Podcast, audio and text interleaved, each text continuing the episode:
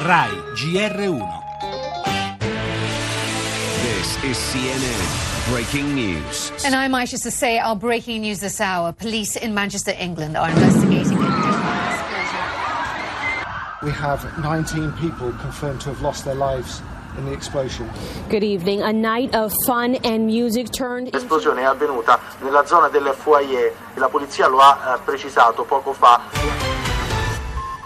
Deux mois après Londres, le drame à Manchester, au moins 19 morts et 50 blessés dans une salle de concert. Manchester, Inglaterra. Al menos 19 personas murieron y otras 50 resultaron heridas tras una explosión al término del concierto de Ariana Grande, esto en el estadio Bei Manchester Arena. In der britischen Stadt Manchester Sicuramente questo è un attentato di matrice islamica, in realtà l'ha fatto molto probabilmente non lo sapremo mai se è l'ISIS oppure se è Al-Qaeda, perché la divisione tra Al-Qaeda e l'ISIS oggi come oggi non esiste quasi più.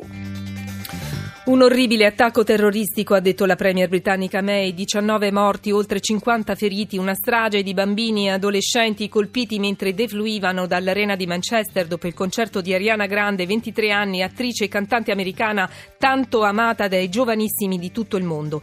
Da chiarire i dettagli dell'attentato sentiremo nel nostro giornale gli aggiornamenti sulle indagini, unica certezza la vigliacca crudeltà di chi ha colpito. La bomba era imbottita di chiodi, dicono alcuni testimoni. La prima analisi l'abbiamo ascoltata dall'esperta di terrorismo Loretta Napoleoni. Una notizia che scuote il mondo e particolarmente il nostro paese nel giorno del ricordo di un'altra strage, quella di Capaci, avvenuta 25 anni fa.